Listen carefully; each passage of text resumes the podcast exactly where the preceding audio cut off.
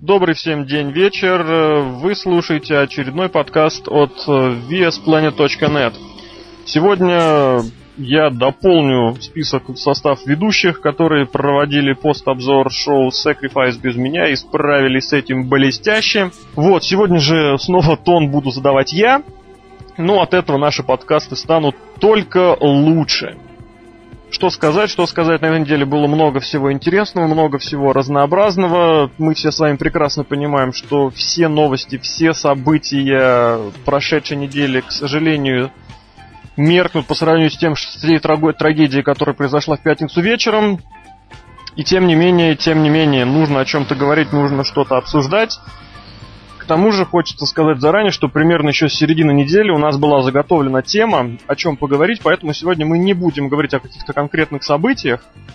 Вот, то есть вы не услышите наших мнений э, ни о том, что TNA переименовали наконец свой еженедельник, ни об увольнении высокопоставленного менеджера из TNA, ни о том, что на шоу Over the Limit состоятся несколько новых боев, которых не было заявлено заранее. В частности, в частности состоится дебют Мистика, он же Синкары. Вы не узнаете о том, что Шимус приехал в Москву и вчера был, не вчера, а в пятницу, был в прямом эфире у Сергея Стилавина на радио Маяке. Вы не узнаете о том, что MVP выиграл интерконтинентальное чемпионство Japan. А поговорим мы на такую тему, как что же важнее, что же интереснее, что же актуальнее в сегодняшнем про-рестлинге? Это ли вот этот так называемый трушный, воркрейтовый, жестокий рестлинг, который вызывает скандирование This is awesome или Holy shit? Или же рестлинг должен быть более таким, что ли, академичным, он должен быть более заботливым, он должен быть более аккуратным. Исходя из того, что вот первые две минуты подкаста вы слушали только меня, вы можете догадаться о том, что сегодня параллельными соведущими будут э, Красноярский The Lock Александр Шатковский. Туру-туту, привет. Э, московский, московский Ази Ази.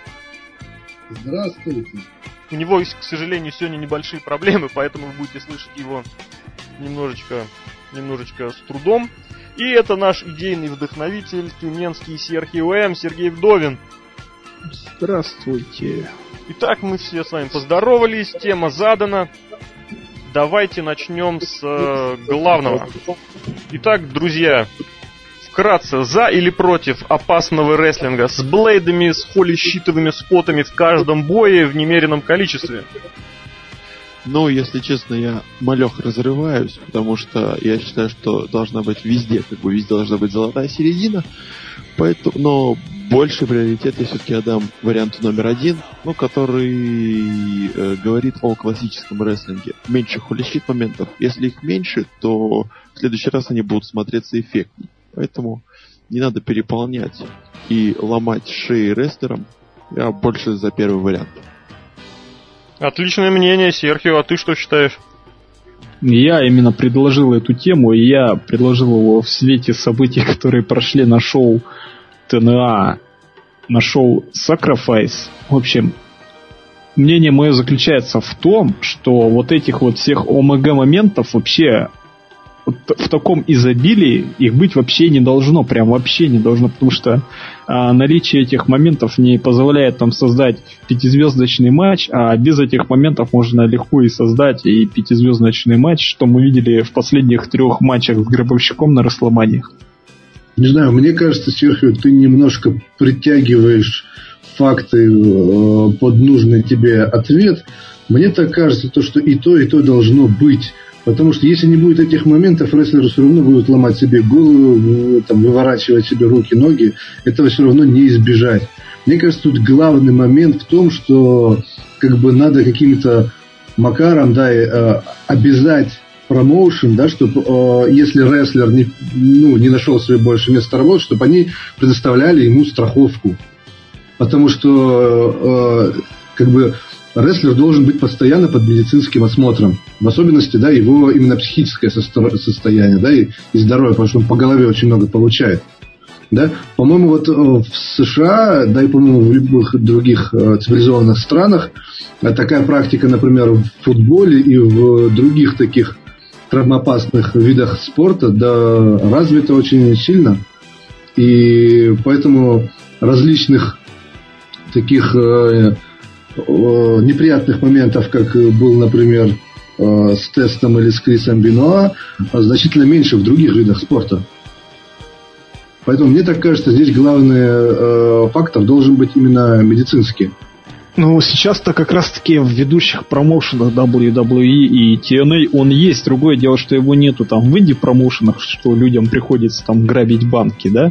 Но то, что сейчас в WWE происходит, я считаю, нормальная ситуация, вообще так и надо.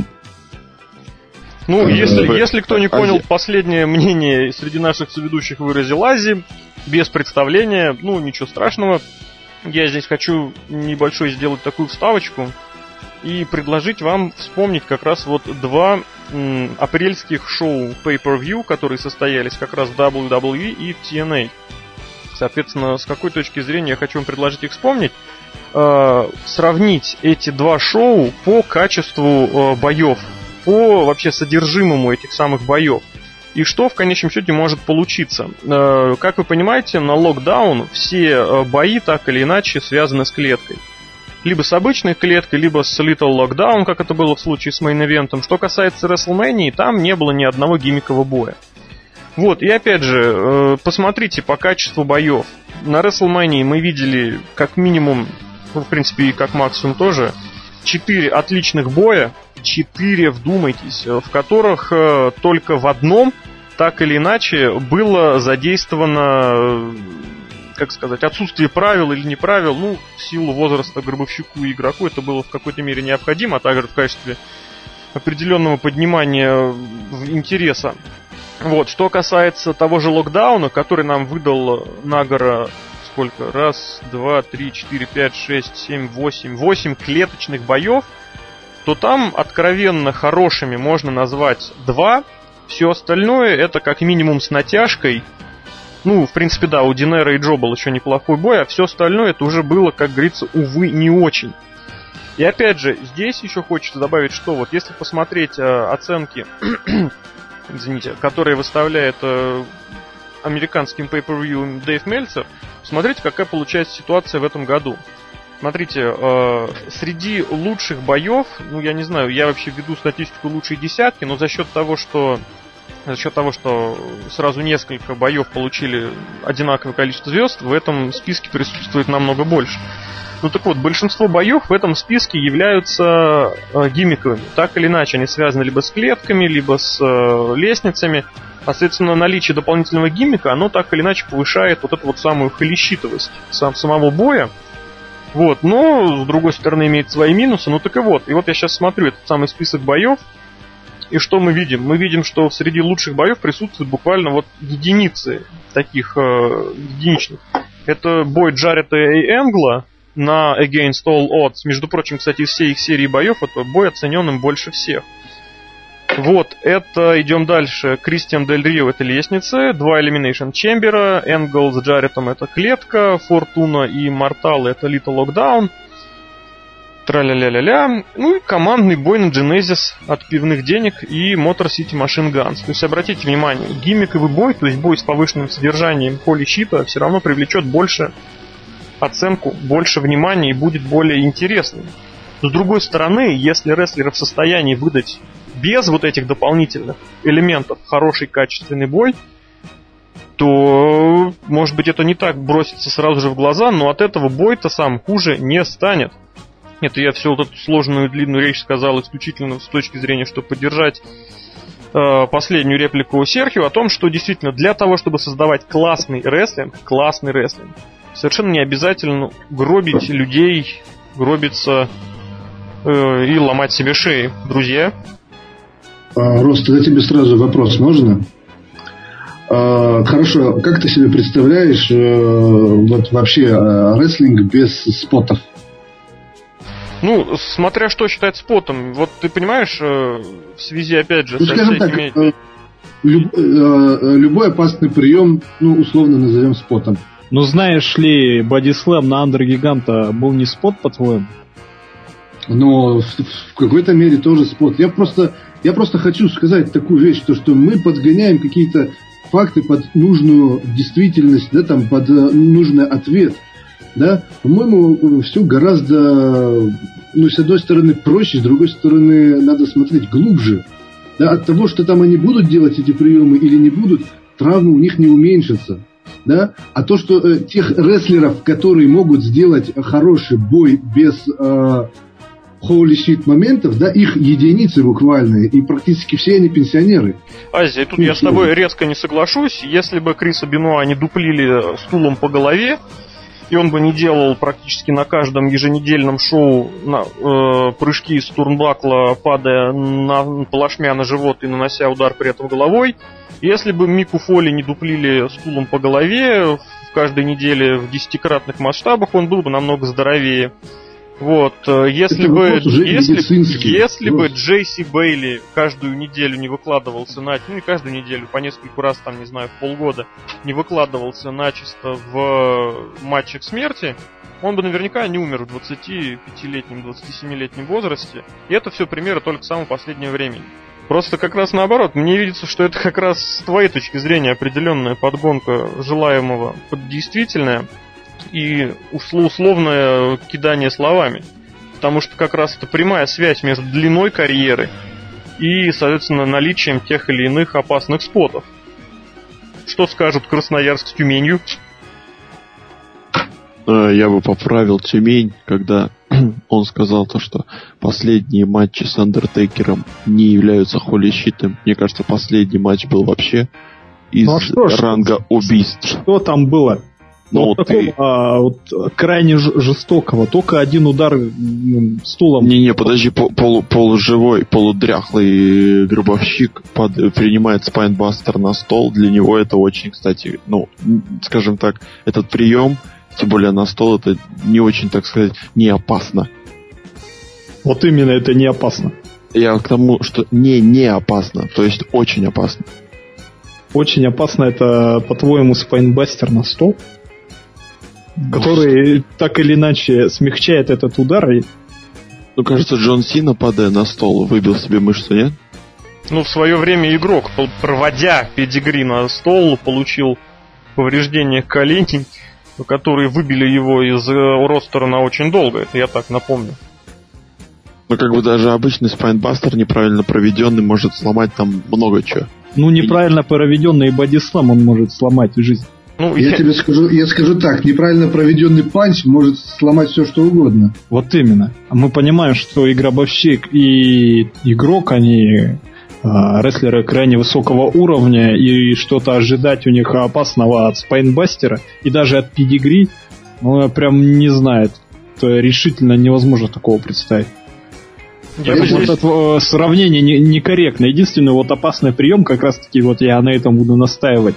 Вот этот удар а... Господи. стулом. Стулом, да, в голову. То есть гробовщик-то на самом деле вот эти вот все а, приемы со стулом в голову он принимал крайне корректно. Он, я ни разу не видел, чтобы он вообще его принял, чтобы так а, четко в голову. Он всегда подставить руки.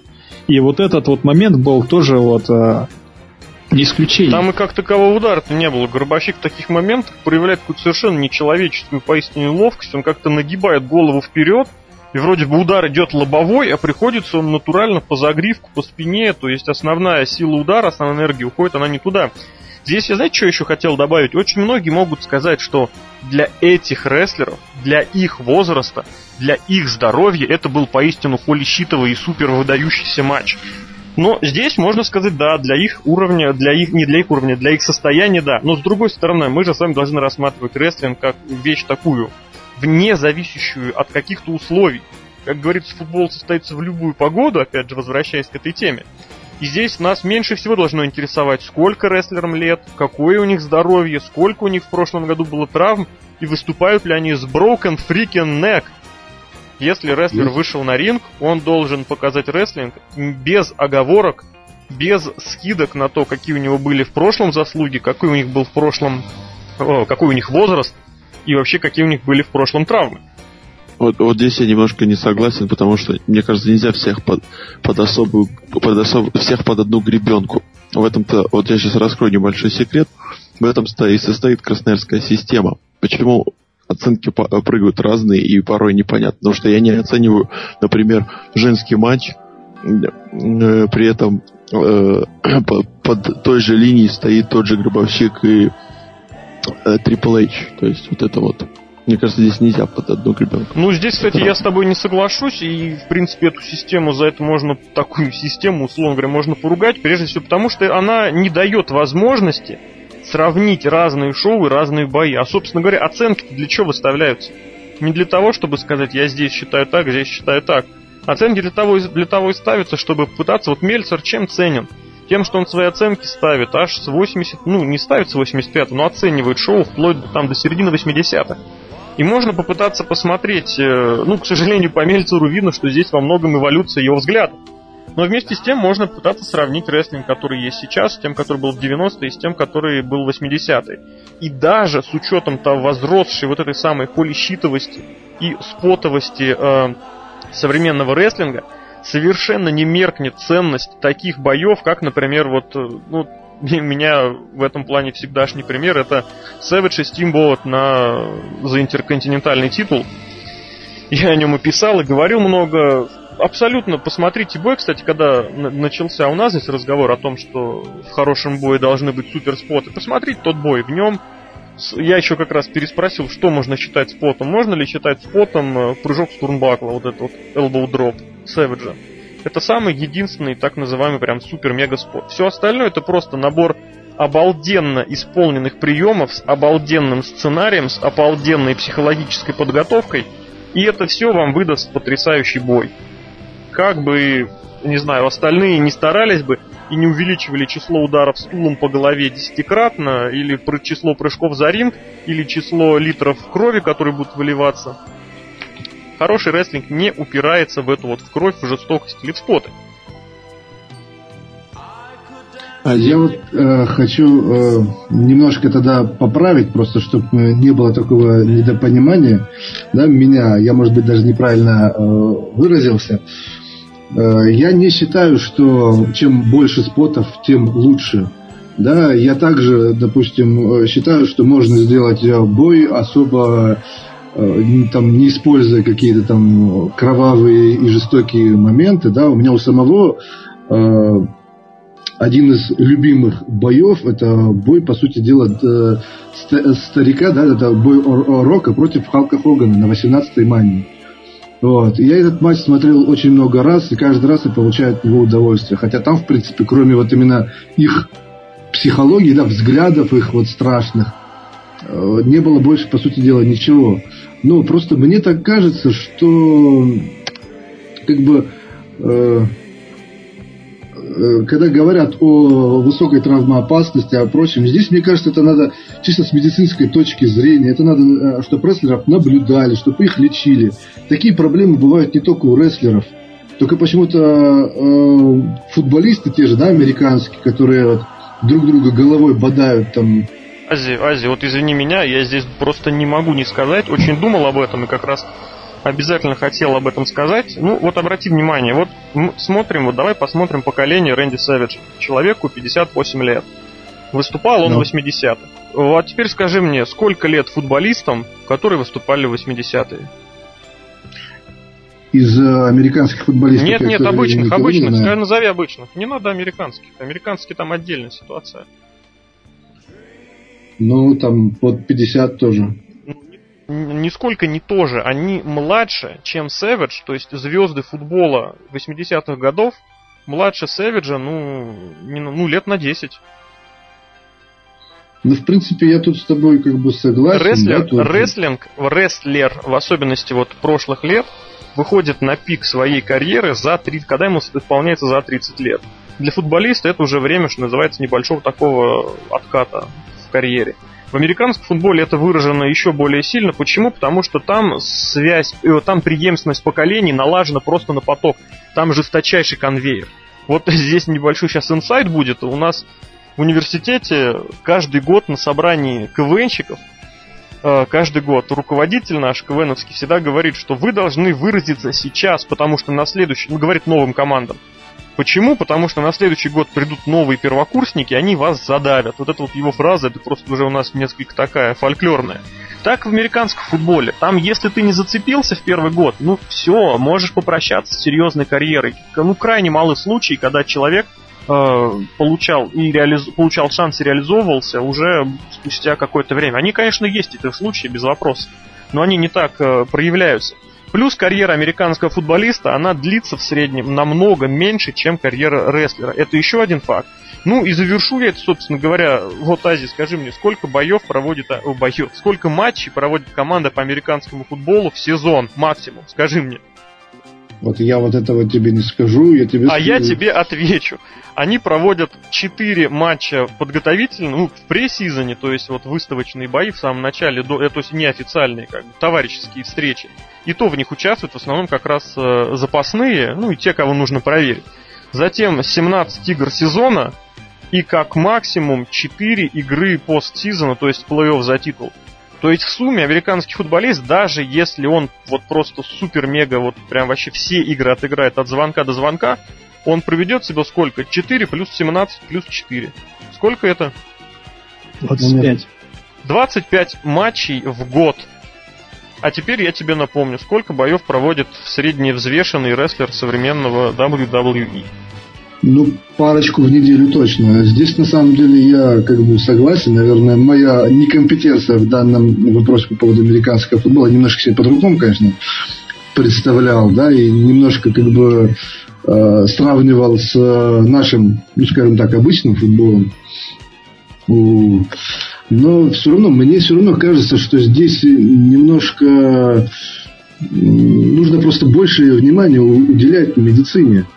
То есть э, того, кого надо лечить, надо его лечить, да, кого надо проверять, да, того, кому на- надо проверять голову, ему надо ее проверять. С Буквально. в этом разговор совершенно не стоит, потому что вот в этом плане я тебе могу посоветовать поглядеть какой-нибудь бой, бой. Опять же, уже у меня все, все боями называю. Какой-нибудь, например, фильм про американский футбол.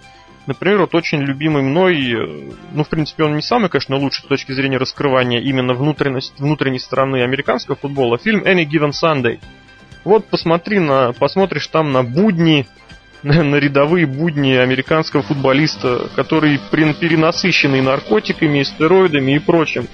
И гибнут они Я его тоже. смотрел. М? Я его смотрел, этот фильм. Э, ну, не знаю, ну, я все равно настаиваю на том, что как бы одно от другого не зависит, мне так кажется. Просто нужно, нужно грамотный медицинский подход, вот и все. Я так считаю. Но я не считаю то, что если э, в бое нет опасных приемов, то это бой за э, изначально уже, как э, сказать, второсортный или третьесортный. Нет. Но просто мне так кажется, такие категоричные утверждения, что их надо либо убирать, либо оставлять, мне кажется, это лишнее.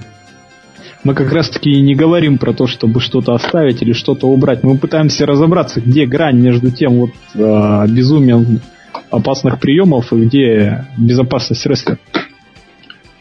Я не знаю, по-моему, ты просто сейчас э, пытаешься как-то э, нейтрализировать свой ответ. По-моему, ты достаточно четко сказал, что тебе не нравится, когда, э, допустим, на какой-то опасный прием, да, там, когда там рестлер упал вниз головой, э, болельщики начинают кричать там «О май гад», да, там, или «Holy shit». TNA, TNA. Некорректно то, что зрители во время потенциально опасных спотов кричат TNA, TNA и This is awesome, то, что, мол, им вот надо смотреть, как рестлеры чуть ли не убивают друг друга в буквальном смысле. Я, кстати, даже Вот, Серхио вот немного... о чем я говорю. Да, я тебя немножечко да- даже дополню. Здесь разговор не в том, что во время исполнения опасных спотов зрители кричат, а во время исполнения откровенно испорченных, ну как сказать, испорченных, забоченных, запоротых или откровенно, вот что называется, глупых спотов. Вот, вот это здесь я поправлю, потому что, я так понял, Серхио больше всего возобно- как сказать, возмутило именно вот когда Макс Джексон, Мак- Мэтт Джексон, Макс Бак получил едва ли не повреждение головы, проводя прием, на что зрители прокричали «This is wrestling». Я правильно тебя понимаю? Вот и в том, это в том числе. А Тут, сказать... мне кажется, вы сейчас просто перечеркиваете все э, восклицания о Сабу, которые не раз бочило, не раз кричали Сабу, Сабу. И вообще в ECW много таких было моментов, скажем, такой не рестлинг, а кровавое битье. Но там и кричали «You fucked up», кстати.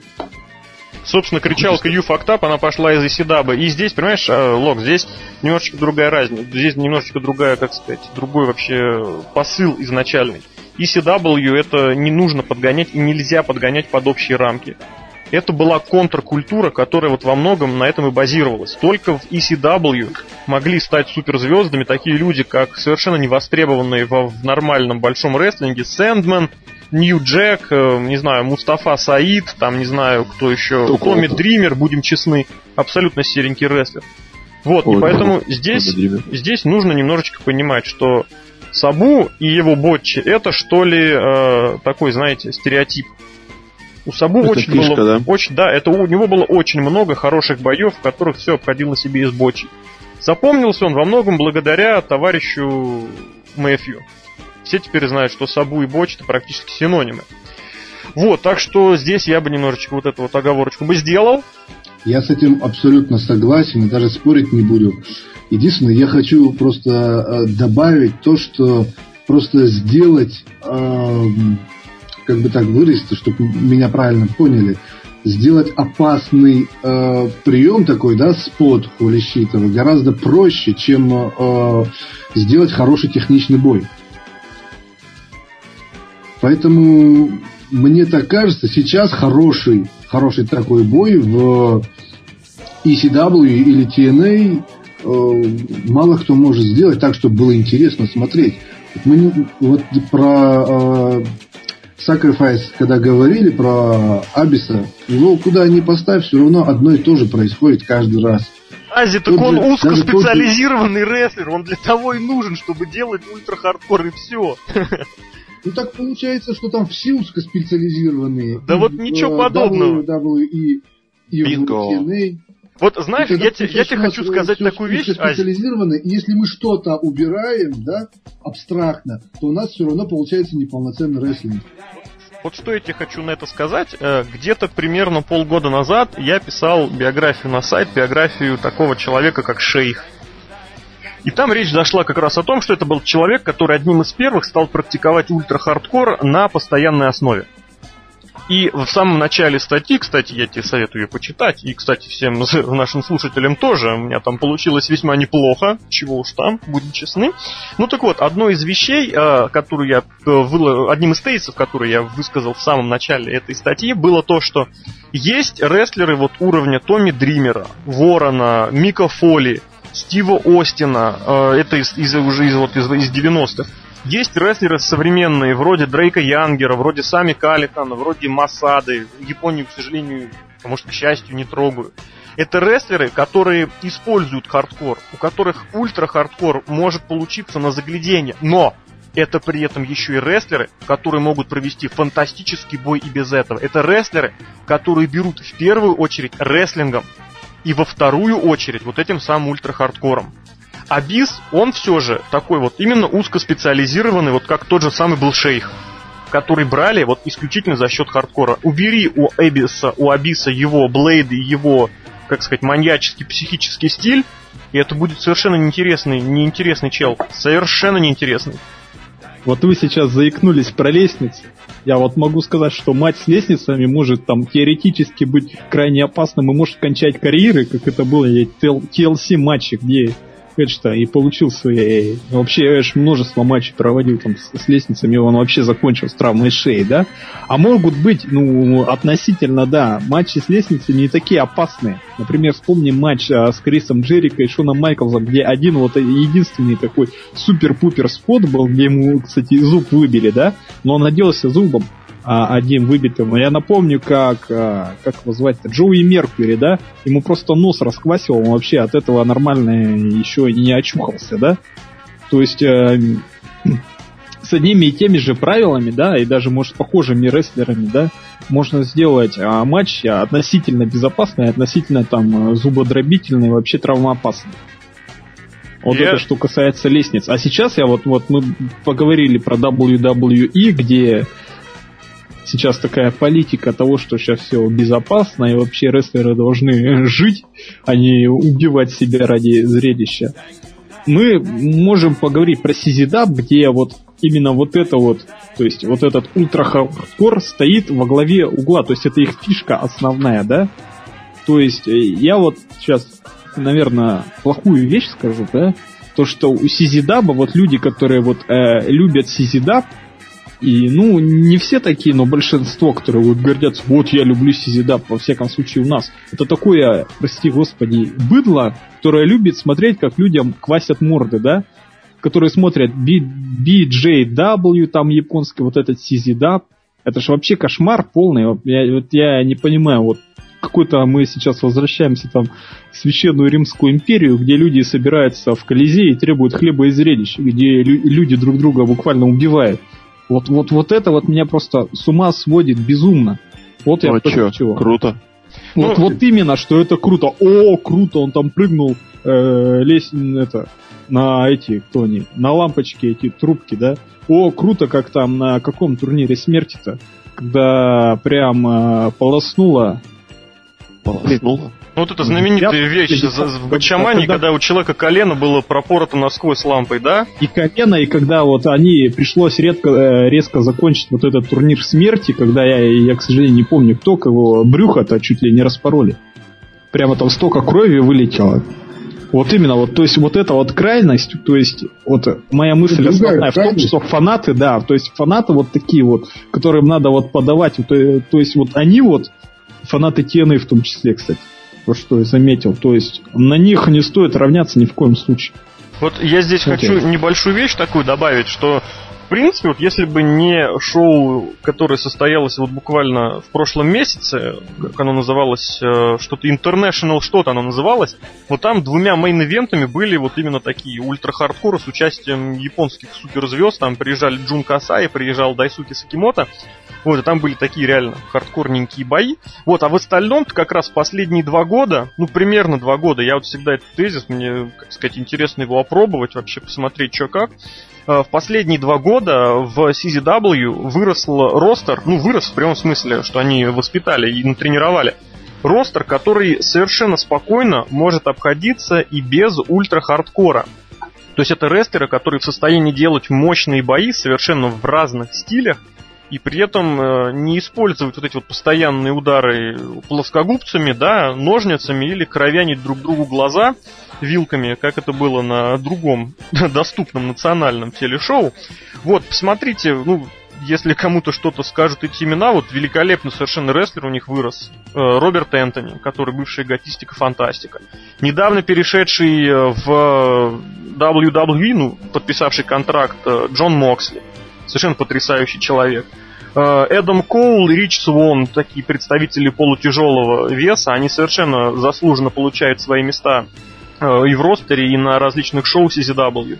И постоянно приходит кто-то новый, там э, и Air Fox недавний, из чуть более ранних это Сами Каллихан, это Кайло Ралли. И CZW постепенно в последнее время, последнее время а, равняет э, свой, что называется, ну как сказать, не уровень, а средний, среднестатистический стиль боев совершенно смотрибельный и не обязательно ультра-хардкор. Вот эта вот э, группа фанатов, которые действительно в каждом бое требуют там смерти, ну, можно признать, что во многом именно благодаря этим фанатам э, Айва, Мидсаут, она и завершила свои существования, потому что промоушен просто перестал ориентироваться на другие бои и просто вышел в тираж, как говорится. Вот, а здесь же, вот помнится, составляя список лучших боев э, прошлого года, ну, по своей, естественно, версии, э, по версии нашего сайта, мы там с некоторыми авторами советовались, и вот, в частности, одним из лучших э, боев в инди-рестлинге за прошедший год мы назвали бой э, с прошлого года, когда CZW выезжал в Германию, и там совершенно ультра-хардкорщики, вроде фирменные, как сказать, не фирменные, такие статусные, профессиональные, выдали бой э, практически без крови. Да не практически, по-моему, там вообще реально крови не было. Вот, э, и этот бой смотрелся просто на потрясающий, я не знаю, как это даже сказать, там Масада и Калихан были. Вот, и в бое он длился минут 15, и это совершенно потрясающее зрелище. И вот мне кажется, что именно олицетворение сегодняшнего Сизидаба это именно вот такие бои, в которых задействованы рестлеры, которые умеют не только хардкор, вот, и при этом, соответственно, могут показать бой, который заставит фанатов скандировать, тех же фанатов, которые скандируют holy shit, holy shit, да, скандировать э, is awesome, без получения крови. Это, конечно, все отлично, но самое это показательное, да, то, что вот эти вот рестлеры, они э, вот этим ультра-хардкорным промоушенах, они там не задерживаются. Мы можем вспомнить ECW, да, где был естественный отбор, где там Нью-Джек, который там прыгал, неизвестно откуда, где он остался, то есть там горстка фанатов, вот этих, которые помнят, кто такой Нью-Джек, и то, что Мик Фоли, который, ну, тоже хардкорщик, и он, в принципе, был на позиции хардкорщик, он, ему ничто не мешало там провести матчи без хардкора отличный. Братья Дадли те же, да, то есть там стол это не самая такая опасная вещь, которая там может там убить человека. Абсолютно. Вот я о чем я говорю. То есть сейчас вот в инди и Моксли перешел в WWE, и Брайан Дэниелсон, да, у которого тоже были, конечно, хардкорные матчи, но все равно он и без того был э, отличным рестлером. То есть это идет сейчас в этих инди-промоушенах естественный отбор. То есть э, отделяет там божий дар от яичницы, мягко говоря. Потому что блейдиться, извините меня, там никакого там ума не надо. Если ты там тебя организм выдерживает, чтобы проводить блейд и теряет кровь каждую неделю. Ну, ради бога, ты там можешь какой-нибудь Айви выступать и выступать неплохо, и быть даже известным кто-то. Ну, Но, в Айви уже не повыступаешь, к сожалению, потому что закрылась она окончательно. Айва уже закрылась, Все, ее, ее уже распродали даже начисто. В смысле, продали ринг, продали звуковое оборудование и даже аппараты для приготовления попкорна. Ну вот именно, то есть все лучшие-то ушли на повышение ROH там или, например, та же Чикара, где совершенно отличные бои, там никакой крови даже вообще нет, прям абсолютно. Ну, Чикара это пример несколько иного стиля в рестлинге вообще, который тоже не обязательно будет всем нравиться. А общая идея, в принципе, ну, в принципе, да, вот оно есть. Сейчас, к сожалению, сложилась в про-рестлинге такая порочная система, что крупные промоушены, которые должны являться эдакой целью для любого рестлинга, ну, будем честны, это должно быть целью. Вот в 90-е и 80-е оно так и было, что рестлер идет, вот, ну, в 80-е я имею в виду в конце, он идет определенную, проходит определенную лестницу, начинает с низов, региональные, потом какие-нибудь национальные промоушены, ну, а промоушены, которые имеют телевизионный охват, может быть, даже национальный, и затем они получают свой шанс проявить у, там, у, не знаю, у Крокета, у Тернера или у Макмена. Сейчас вот WWE в этом плане ориентирована на что? На свою вот эту вот э, дочернюю, совершенно невменяемую площадку, мне кажется, из которой вообще невозможно не получить ничего. Вот, э, с этой точки зрения, появление как раз вот таких рестлеров в WWE, как Дэнилсон, как Тайлер Блэк, как... Э, господи, кого там они в прошлом году подписали? Как Алекс Козлов, как... Э, как Лоуки, ну, абсолютно верно. Больше списанный вариант. Как э, тот же Моксли, как Тайлер Блэк, опять же. Это все скорее видится как исключение. А TNA, с другой стороны, он, мы сами видим, ориентирован, к сожалению, либо на подбирание старых рестлеров из WW или WCW, либо же, вот это, вот, к сожалению, я не могу понять вот этого смысла, новички, которые появляются в TNA, они ничем не запомнились, не зацепились на инди-сцене. Это, мне кажется, надо признать. Может, просто подешевле. Это все верно, но вот я еще хочу добавить такую вещь. Э, сейчас э, талантливых молодых рестлеров, как мне кажется, больше, чем э, нужно, да, больше, чем потребляет и WWE, и TNA, да, и не, такое ощущение, что не хватает еще э, одного или даже нескольких крупных таких э, промоушенов, да, рестлинг-организаций, которые бы тоже, э, скажем так, э, нанимали молодых перспективных рестлеров. Вот. Э, кстати, это вот проблема не только в рестлинге, да, вообще, в принципе, в спорте, да, там в том же там американском NBA или NHL новичков чересчур много, и э, как бы профессиональные команды, да, и клубы не могут э, такое большое количество новичков, э, скажем так, э, приобрести, да, там, нанять на работу. И много, много из них просто даже очень талантливых остаются, остаются вне, э, скажем так, вне своей, своего рода деятельности. Ну вот как раз с этой точки зрения, вот э, потому-то особо и начинаешь и любить, и радоваться за таких рестлеров, как и Лоуки, как Сим Панк, как Брайан Дэнилсон, как Найджел МакГиннес, которые получают свой шанс реализовать себя на высоком уровне. Вот пусть он зацепил полгодика, да?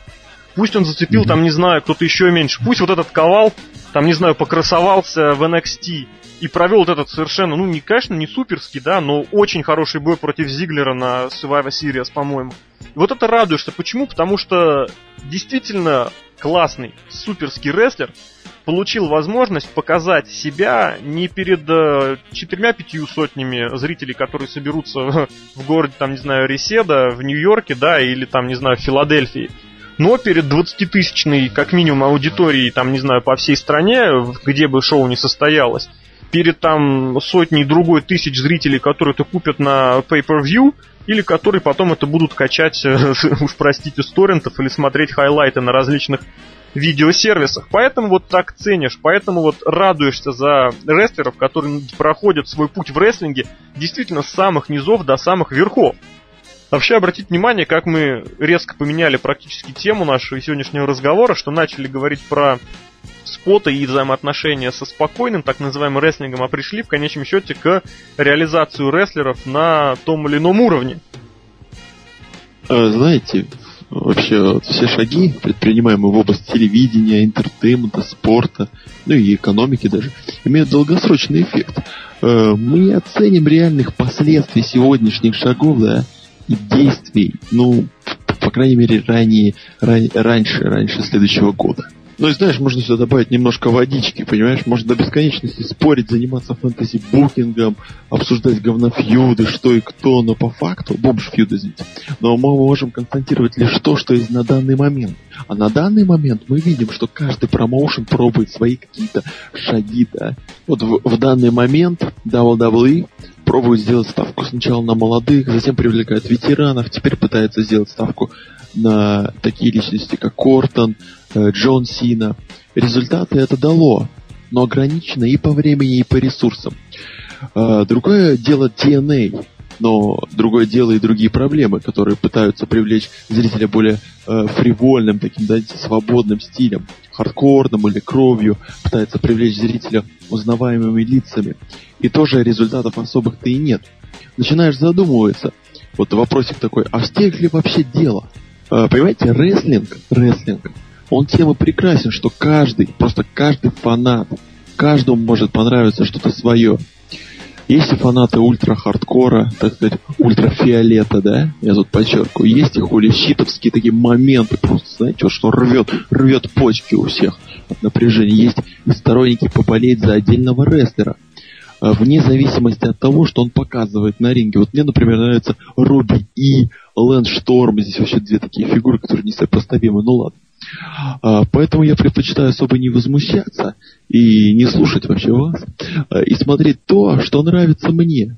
В общем, а, мне нравится свое, вам нравится свое, мы посмотрим, что нам нравится, потом встретимся в этом подкасте и все это подытожим. В общем, то, что можно было сказать, мы уже это все и сказали. Добавить здесь могут только наши слушатели, а мне могут написать там свое мнение в комментариях на сайте или там на подфеме. А нам об этом больше сказать, собственно, и нечего. Да, вот такой у нас получился интересный подкаст, в котором было разное обсуждение совершенно проблем, которые, казалось бы, напрямую с темой связаны, могут и не быть. Вот, поэтому мы, наверное, с вами попрощаемся, и попрощаемся мы с вами следующим образом.